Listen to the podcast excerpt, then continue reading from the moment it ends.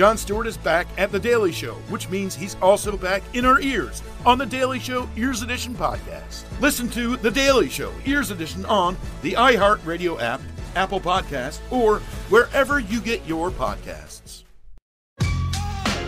He came straight out of Compton, brought the sound of the inner city to suburbia. With an unrivaled ear for hooks, grooves, and melodies, Dr. Dre put gangsta rap on the pop charts. With Group NWA, Dre and his fellow members were an explosive success, feeding off the controversies they ignited. After parting with the group, Dr. Dre went on to build an empire with the most notorious man in the music business, Suge Knight. Dre's outrageous persona was a career asset, but when the line between image and reality blurred, people started getting hurt. He was the Prince of the Hood, indulging all his vices. But soon, Dr. Dre found himself staring down the barrel of a gun. Dre survived the gunshots, but then he suffered a wound that would never heal when he lost his brother to the violence of the streets. But when his partying and gangsta lifestyle got out of control, Dr. Dre ultimately had to face his conscience in the confines of a jail cell. Now, the rise, fall, and redemption of hip hop's most enduring maestro, Dr. Dre. The story behind the music.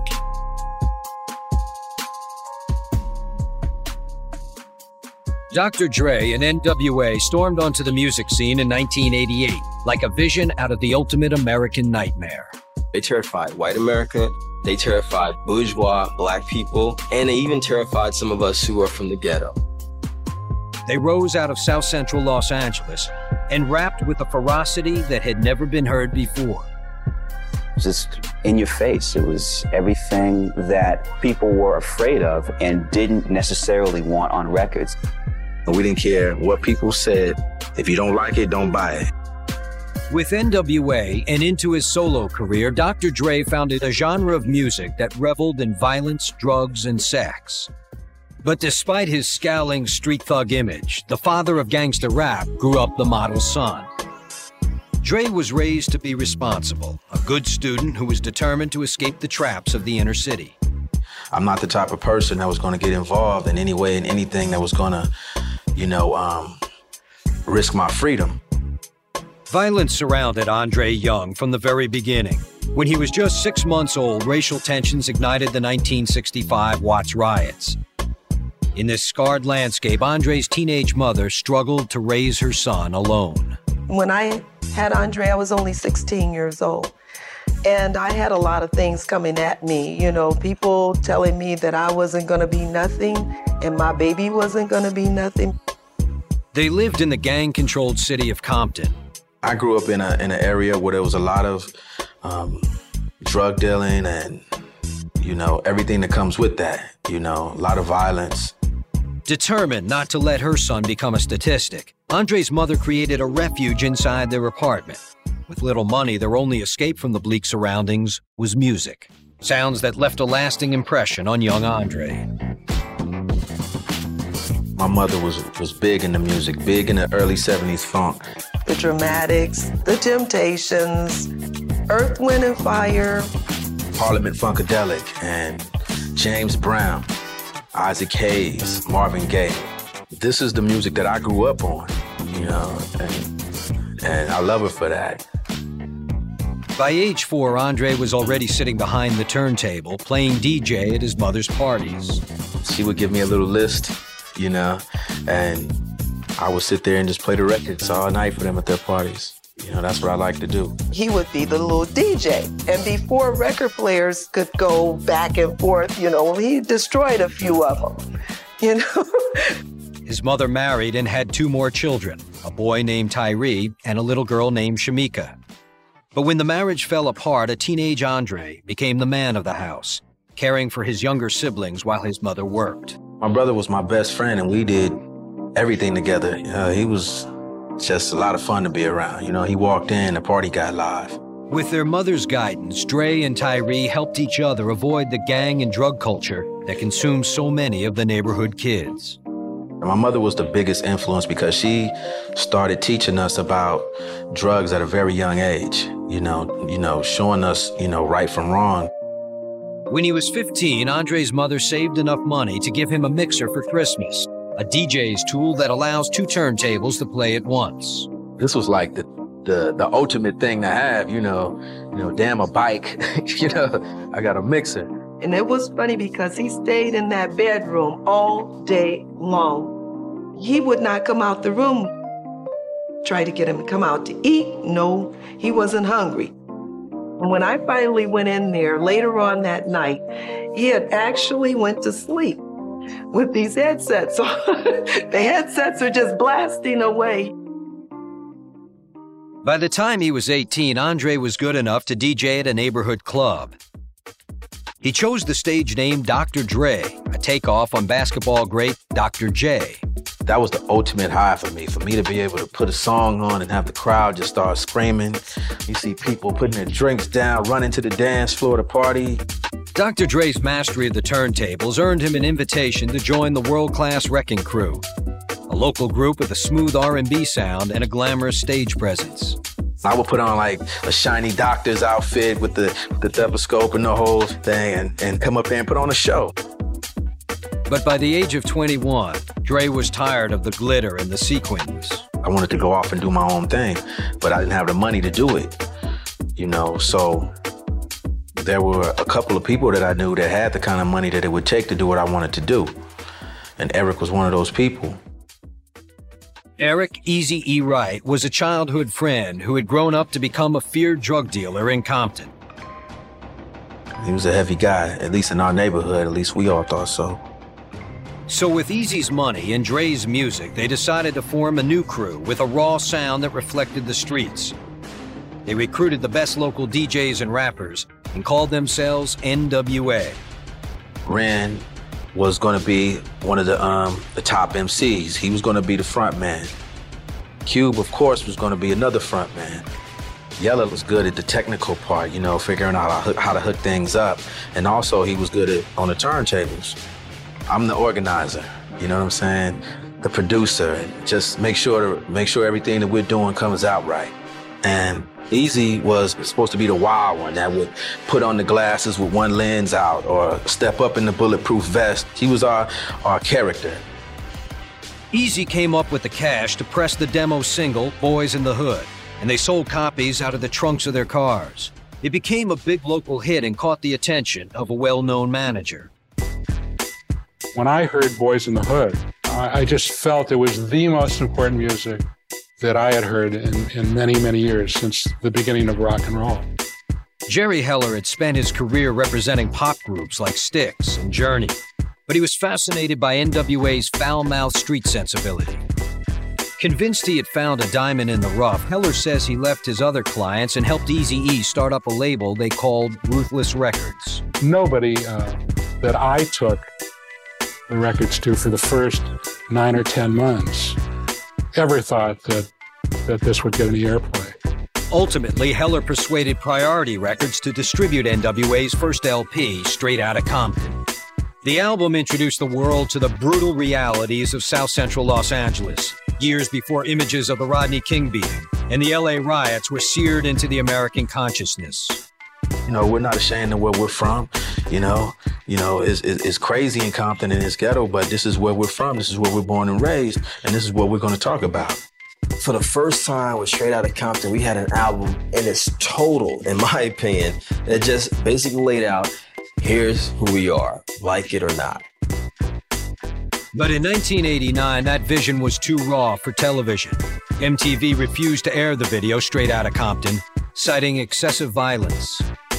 Black music historically has always talked about sex and violence going all the way back to Robert Johnson and the blues, but this was the most explicit it had ever been. One cut in particular was a lightning rod. The police played like a call to arms, overtly threatening police officers. The lyrics sparked a firestorm of protest from law enforcement. We caught the attention of, of the Federal Bureau of Investigation, the FBI took the extraordinary step of sending a letter to the record company accusing NWA of encouraging violence against police. pointing out that 78 law enforcement officers had been killed in the line of duty in the previous year. It was very frightening to me. Telling us that we're responsible for the deaths of law enforcement officers in the United States of America. I never heard of anybody being able to kill somebody with a CD. You know what I'm saying? but the controversy only helped to sell more records. Straight Outta Compton broke into Billboard's top 40 without the benefit of mainstream radio play. And I have to say thanks to that FBI agent that wrote us that letter. You did a big service to us, and I really appreciate that letter you sent. You made us a lot of money. but Dr. Dre wouldn't have long to savor his success because life would soon be imitating art. Just ahead, the brutality of the streets strikes close to home. And later, a run in with a TV host earns Dre a violent reputation. When Behind the Music continues.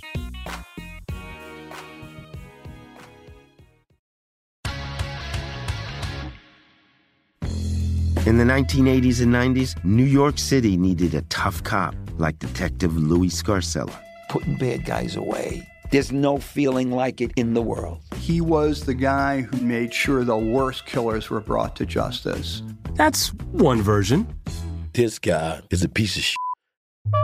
Derek Hamilton was put away for murder by Detective Scarcella. In prison, Derek turned himself into the best jailhouse lawyer of his generation. And the law was my girlfriend. This is my only way to freedom. Derek and other convicted murderers started a law firm behind bars. We never knew we had the same cop in the case. Scarcella. We gotta show that he's a corrupt cop. They can go f- themselves. I'm Steve Fishman. And I'm Dax Devlon Ross. And this is The Burden.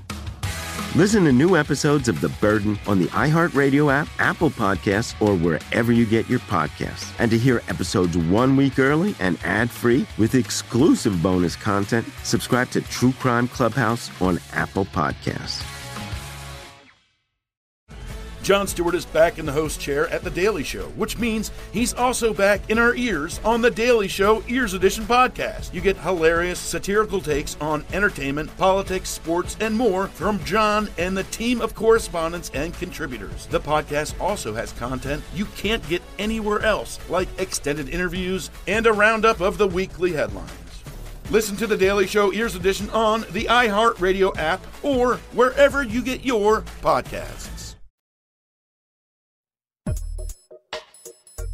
In the spring of 1989, Dr. Dre and NWA were riding a wave of success. Straight Outta Compton was on its way to selling 2 million copies. The boys from the hood took their street show on tour, and teenagers of all races couldn't get enough of their ghetto outrage. Kids were fascinated, and I was one of those people that I felt like I felt fascinated by it, but at the same time, I felt like I could relate to it because just their whole attitude, their whole rebellious type thing. With NWA, Dr. Dre had found his ticket out of the ghetto, and no one was happier about Dre's success than his little brother, Tyree. Tyree, he idolized him. He idolized if anything that Andre was into, wherever he was, if he was performing, Tyree was there. Yeah, I saw this one video. He was right there in the front row with his little Compton hat on and just bobbing away, you know. I can remember my first my first Mercedes. You know, I went and picked him up. You know what I'm saying? It was like he came out the house like, "What? We got a Benz in the family," you know. Yeah, he was really proud of him. He showed him that he was proud. They had a, a lovely relationship. You know, it was the big brother, little brother relationship. He used to always say, "When you go, when you gonna put me on the record? Let me get down. I got, I got some, I got some shit I want to say." As Dre left on tour with NWA in May of 1989, 21 year old Tyree was settling down. He had a new job and planned to marry the mother of his young son. But on the night of June 25th, Tyree found himself in the wrong place at the wrong time as he walked out of a store in south central Los Angeles. He was coming coming across the street from a liquor store or something, and and this guy in his car almost hit him. It was a group of guys in the car. And he jumped out the way and said something like, watch out, you know, or something. And these guys got out the car. These guys were pretty big guys, like, you know, 250 pound guys from what I hear. and they got into a fight, this and that, and I guess they were fighting and they fell. All of them fell, and my brother was at the bottom. My son was just a little guy, but he threw him down on the ground and it and it broke his neck and and um, it uh, he never gained conscious. On the road that night, Dr. Dre's beeper started buzzing nonstop. I remember getting these 911 pages, and you know, I never get 911 pages from home, you know, just back to back 911 pages. He stopped at a payphone to call home. His girlfriend answered, distraught. She was, you know, screaming and crying and what have you, and she just said, Tyree is dead. You know, it bugged me out, man. That was crazy. Super nuts. Dre abandoned the tour and returned home for Tyree's funeral. He couldn't believe the little brother he had grown up protecting was gone. That was the first time I had seen him cry since he was a little, you know, a little bitty kid. Because Andre never shows, he never shows emotion. And when I saw him cry, it, that was the the hurt. That was so. Oh my! I don't even want to think about that. But it was just unbelievable. You know, I mean, and this is my best friend. You know what I mean? It's like, yo, uh, I just couldn't believe it. You know, it was nah. This is, you know, he's gonna be home in a minute. You know what I'm saying? It was just real hard to believe. You know, that was the biggest thing. That was the biggest thing that was going through my mind, just the disbelief.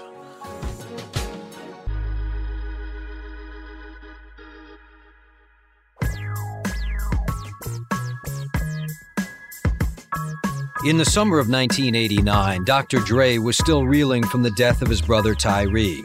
But when he returned to the NWA tour, he was confronted with another crisis. Ice Cube was angry because he had reportedly received only $32,000 for his work on two platinum albums, Straight Outta Compton and Eazy E's Easy Does It. Cube announced he was quitting NWA to start a solo career. We were looking at him at the time like, you know, you're turning your back on the group. But it turned out he was the smart one.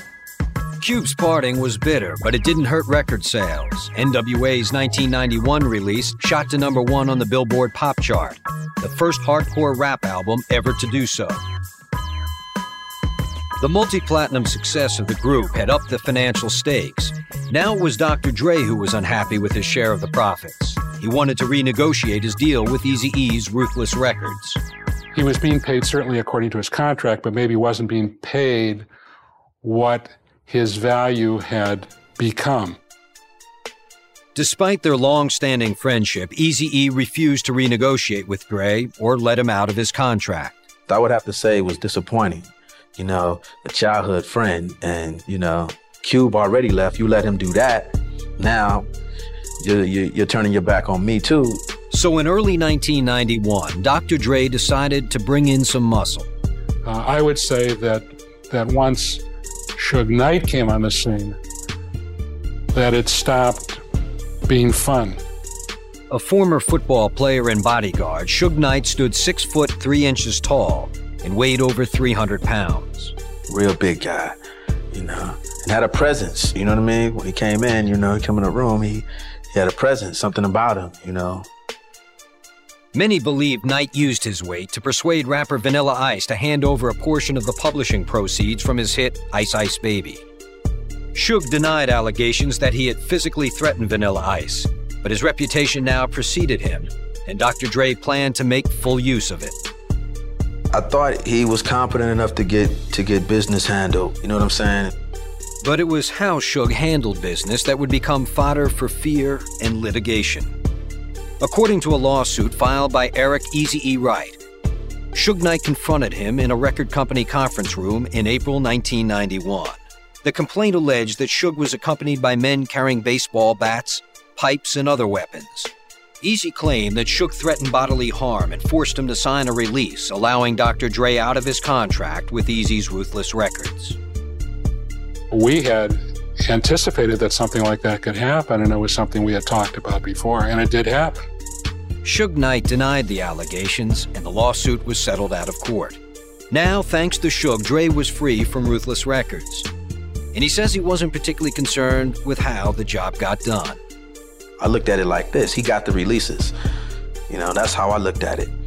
Let's move on and let's make something happen. And that's exactly what they did. Death Row Records is going to be the record company of the 2000. Put your hands together. In February of 92, they threw a party to celebrate the creation of Death Row Records. The label would be run jointly by Dr. Dre and Suge Knight. Dre went to work on his solo debut, Suge focused on the business. But label insiders say Suge's aggressive tactics helped create an atmosphere at Death Row where brutality was common. Suge was is like um, a dog, not to not to uh, to degrade him, but his mentality is somewhat like that. Meaning that if you show, if you scared and you intimidated, well then you probably gonna get smashed on. With Suge is like with Vegas. It's all a gamble. Dr. Dre says at the time he enjoyed the air of notoriety that surrounded Death Row, and he was developing a dangerous reputation of his own. I think I started drinking too much. I was just at parties just wilding out, like didn't care, man. We would just go into parties and push people around, just have fun. The once calm and responsible Andre Young was turning into Dr. Dre, menace to society. I was wild, the people around me are wild. There was nobody there to say, yo, we don't need to do that. That's not cool. He had money, a big new house in the hills outside Los Angeles, and dozens of new friends stroking his ego. You walk in here early in the morning and you're subject to walk over bodies just laying around, just wherever they could get, you know, just hanging out. Dr. Dre had grown up avoiding trouble, but now he was seeking it out, and the law was about to catch up with him. In January of 1991, Dr. Dre ran into former friend and TV host Dee Barnes in a Hollywood nightclub. He kept zigzagging and making his way towards me, and I was like, nah, he's up to something. He had been drinking, and Barnes claims Dre was angry because his former bandmate Ice Cube had insulted NWA on her show Pump It Up. Barnes says Dre was furious about the broadcast and began arguing with her. And then before I knew it, he grabbed me by my hair, picks me up, and starts slamming me into a brick wall. I'm all disoriented, and I'm like, you know, oh man, I can't believe Dre is doing this to me. I was thinking he's trying to kill me. I'm like, wow. But Dr. Dre says Dee Barnes greatly exaggerates the incident. We had some words, we went back and forth, got in my face, this and that. I pushed her. Next thing I know, I'm on the news. Dre assaulted her, grabbing her hair, slamming her face and body into a wall, They said I threw her down a flight of stairs. and kicking her in the ribs. We did get into an argument, and I did push her and stuff like that, but it wasn't at all, you know, what the media made it out to be. Dr. Dre was arrested and pled guilty to battery. Then Dee Barnes filed a $22.7 million civil suit against him. It was reportedly settled for a six figure sum. I definitely regret putting my hands on her. If I had to go back and just relive that night, it definitely wouldn't have turned out the way it did. That was a major, major mistake for me. But it didn't stop his reckless behavior. In May of 92, Dre was arrested for assault after a brawl in a New Orleans hotel. The next month, Dre was charged with assaulting a record producer during an argument in Los Angeles. Dre was convicted in both cases. He received probation, fines, and a 60 day house arrest. But having a tracking device locked to his ankle did little to curb his appetite for the wildlife. The only thing I was getting was slaps on the wrist, and I thought I was just untouchable. You know what I mean? His smug attitude took a direct hit when the invincible Dr. Dre got a harsh reminder of his own mortality. In August of 92, Dr. Dre and his entourage arrived for a party at a Los Angeles hotel. A rowdy crowd had gathered outside. We were in front of the hotel in the parking lot, and a scuffle broke out. Dre see the pistol and started running. Yeah, y'all remember that? You remember this, Dre? He was running. Ah. Shots were fired. Yeah, ah, ah. I didn't feel the bullet hit me or any of that. Somebody was like, I think it was Daz, like, oh, Dre, I think you hit. He saw the both the back, both of my pants legs just bloody in the back, you know. So I looked back like, oh, damn, I'm hit, you know. Oh, oh, oh, oh, he looked down, oh. That's a pain like you never you never want to experience. Dr. Dre underwent surgery to repair the bullet wounds to his legs. The police never discovered who shot him. And for the first time, Dre began thinking about changing his lifestyle. That's when I decided, yo, I need to be inside the studio, man. that's it. Yeah, let me slow down. But Dr. Dre apparently hadn't learned his lesson because his most serious troubles were still ahead. Coming up, LA's finest catch up with Dr. Dre. And then incarceration leads to personal revelation. When Behind the Music continues.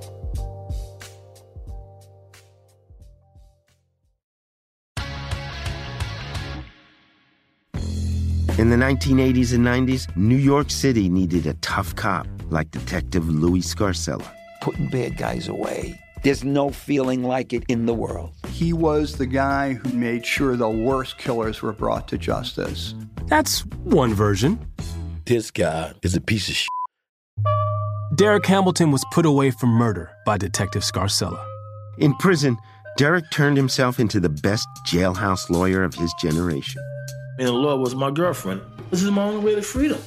Derek and other convicted murderers started a law firm behind bars. We never knew we had the same cop in the case. Scarcella. We gotta show that he's a corrupt cop. They can go f- themselves.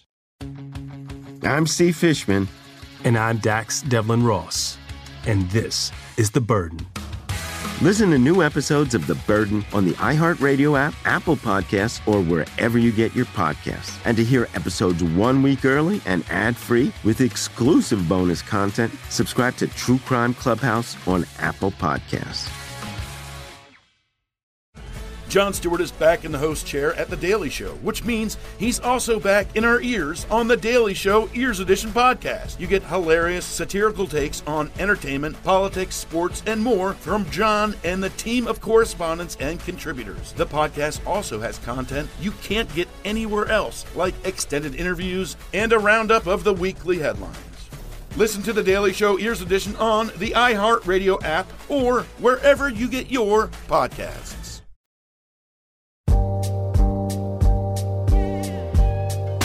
By the end of 1992, Dr. Dre's self destructive behavior was all too evident. He had been shot and convicted of three violent crimes. I was on the road for, for failure, man. I was on the road to failure for real. But he stayed out of trouble long enough to complete his first solo project, The Chronic. Dr. Dre fronted most of the songs on the record, but he also chose to spotlight up and coming artists, including a 20 year old street rapper called Snoop Doggy Dogg. Everybody was so, you know, anxious to get in the studio with Dre because he was peaking at the time as far as producing. And we were all the hungry, unseen, unheard talents. Snoop's laid back delivery was a perfect match for Dre's melodic, groove driven tracks. The result was rap music with pop appeal.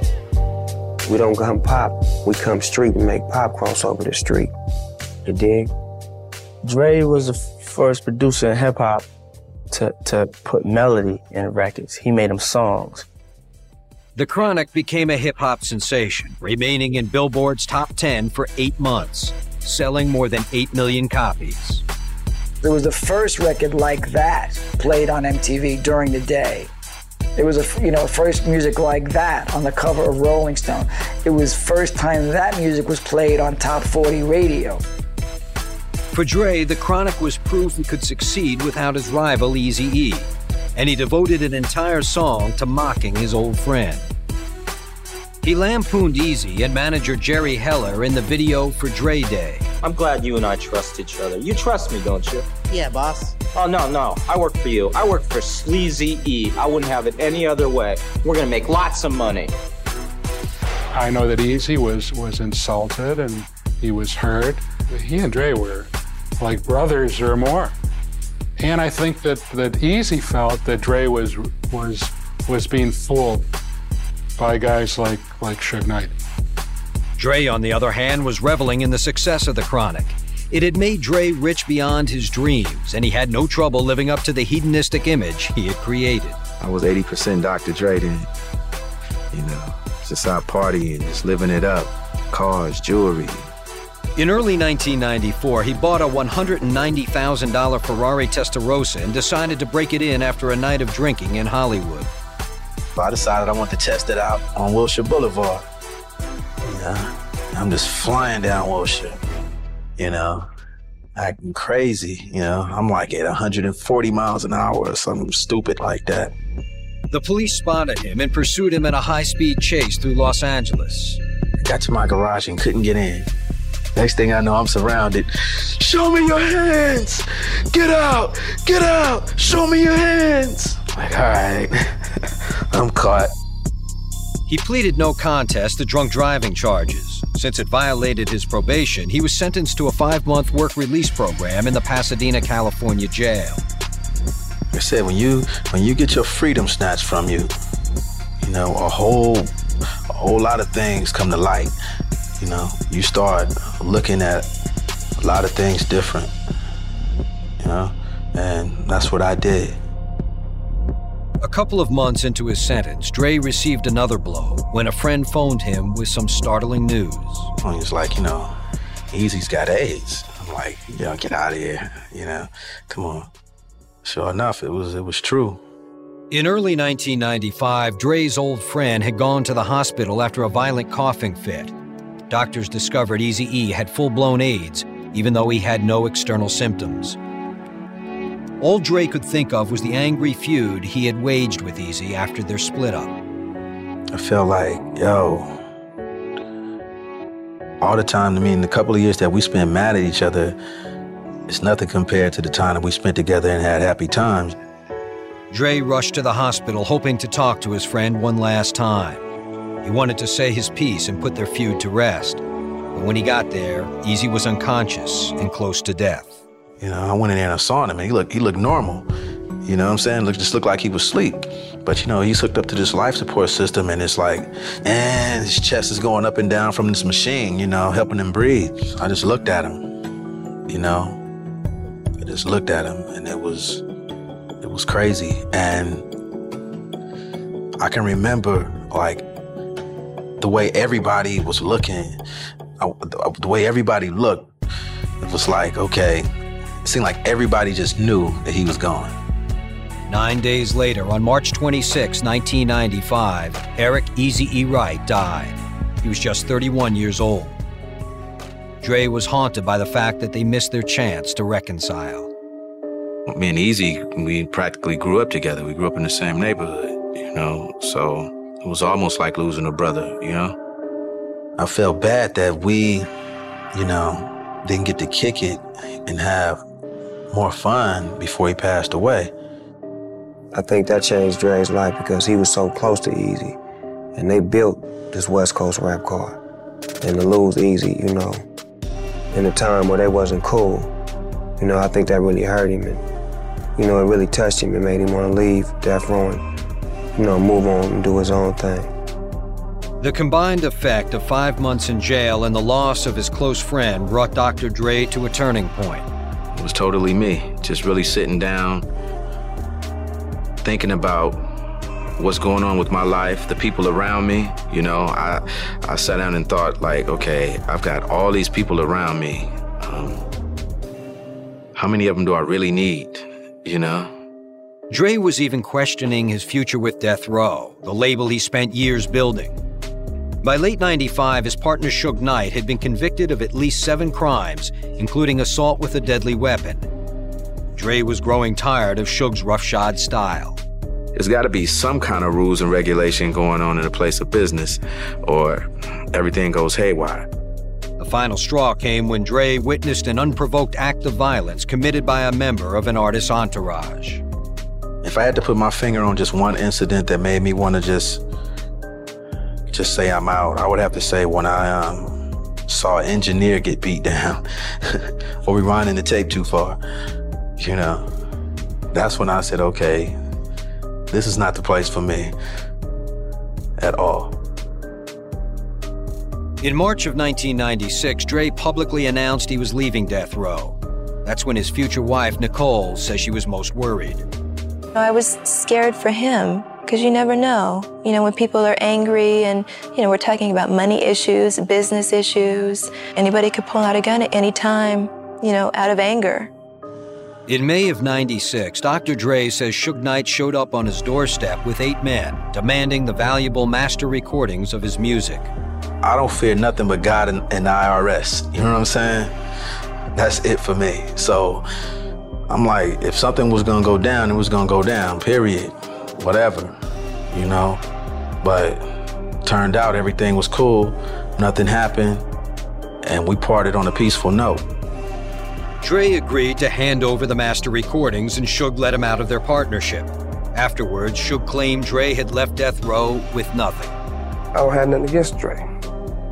If Dre choose to go ahead and start a new production company, he had my blessing. So be it. So be it, but Dre didn't get zero from Death Row to go move forward. That's very false. I mean, I definitely left. I definitely left with some money. I didn't leave with what I was supposed to, but I left with something that was a lot more value, valuable to me, and that was peace of mind. And in the months following his departure, Dr. Dre stood back and watched as Death Row began to fall apart. On September 7, 1996, Suge Knight and rap artist Tupac Shakur were gunned down in Las Vegas while they were riding in Suge's BMW. Suge recovered, but Tupac died five days later. The assailants were never caught, and for Dre, it was tragic confirmation that he had done the right thing by leaving death row. I think, I really think my timing was was incredible because I always look at it like this. You know, I could have been in that car in Las Vegas. How about that? Just five months after Tupac's killing, Death Row was dealt another blow. Your prior record indicates one of violence. Uh, you are a danger to the community. Suge Knight was sentenced to nine years in prison for violating his probation from a 1992 assault case. Where there was once a lucrative partnership, only bitterness remains. It was a lot of salt dropped on my name. It was a lot of accusations about me. There was a whole bunch of nonsense that was said about me that I didn't think was cool. So there is no relationship with me and him, and there'll never be another one. In 1997, Dr. Dre was putting his life back together. Suge Knight was in prison, and Dre was free to form a new label he called Aftermath. His first release on that label was a compilation that included his own single, Been There, Done That. It was his way of stepping back from the gangster rap image that had defined him for 10 years. It was just like a, um, a break away from what I was doing. A little sigh of relief, you know, just to get away from get away from it for a second, do something different. Then in 1998, Dre played Good Angel to a devilish Eminem. On the song Guilty Conscience, the godfather of gangster rap denounced violence. Dre's toned down public image reflected a newly found peace in his personal life. He had married his girlfriend Nicole and devoted himself to raising their two children. I've calmed down like drastically. Yeah, she's definitely a major part of me taking time out to smell the roses. At home, he's Pop. You know, he's not Dr. Dre, he's Pop. And it is a completely different person. In November 1999, Dre reunited with Snoop Dogg and released his much anticipated follow up to The Chronic. The hardcore hip hop is me, you know, I have to do that, you know. It's like breathing to me. Dr. Dre 2001 plays like a personal manifesto, a proclamation of survival in an industry with a very short memory. Still Dre, but without a doubt, older and wiser. Dre grew up. You know what I'm saying? I mean, his music is, is, is more mature now, but it's still it's still raw. In the beginning, he was more outgoing and, you know, just didn't give a. F- but as you get older, you have to change. You have to get wiser. You have to get smarter. My husband is an absolute survivor. No matter what obstacle comes in his way, the way he sees it is there's a solution. Dre has weathered a relentless barrage of professional adversity and personal tragedy. Yet there's one loss that will forever haunt him the violent death of his brother Tyree. Dre's only solace is his belief that the little brother he grew up protecting is now looking out for him. Andre used to always tell me he had an angel watching over him. I mean, and his brother. You know, I, I'm not, nothing's going to happen to me. I have an angel watching over me. I honestly believe that he feels that Tyree has been here with him the entire time. I do believe that because there has been situations that, you know, it seems like somebody almost talks to me and tells me, yo, don't turn left, turn right. You know what I'm saying? And I do that and everything has just been going perfect for me. You know, straight up. So, in a song called The Message, Dre sends up a prayer for his little brother, who was struck down on the streets of South Central a decade ago. And it's basically me kind of talking to or writing a letter to God, you know. It's like I'm talking to him, asking him why did he have to why did he have to pick my brother to take and what have you. It was a long life ahead. I mean, you just never know. So that was my question. Why him? You know, they're very close and he misses him so much. I know he is. You know, looking at us smiling, you know, looking at Dre smiling. I have to say, I found a new value for life. You know what I mean? You know, anything can happen at any time. That's why I'm trying to live mine to the fullest. You know, when I clock out, I'm gonna be able to say I had a good one. Despite a tumultuous career and personal life, Dr. Dre has firmly established himself as one of the most influential artists and producers of all time.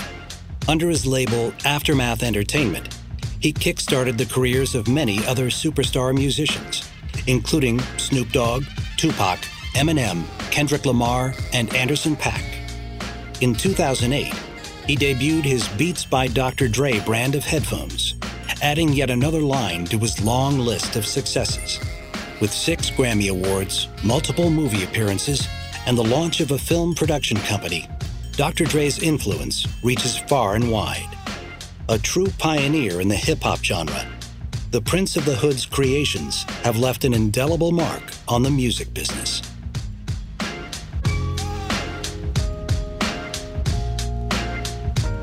Listen to Behind the Music on the iHeartRadio app, Apple Podcasts, or wherever you get your favorite podcasts.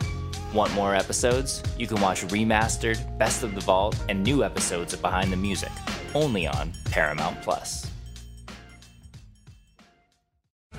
Jon Stewart is back in the host chair at The Daily Show, which means he's also back in our ears on The Daily Show Ears Edition podcast. You get hilarious satirical takes on entertainment, politics, sports, and more from Jon and the team of correspondents and contributors. The podcast also has content you can't get anywhere else, like extended interviews and a roundup of the weekly headlines. Listen to The Daily Show Ears Edition on the iHeartRadio app or wherever you get your podcasts.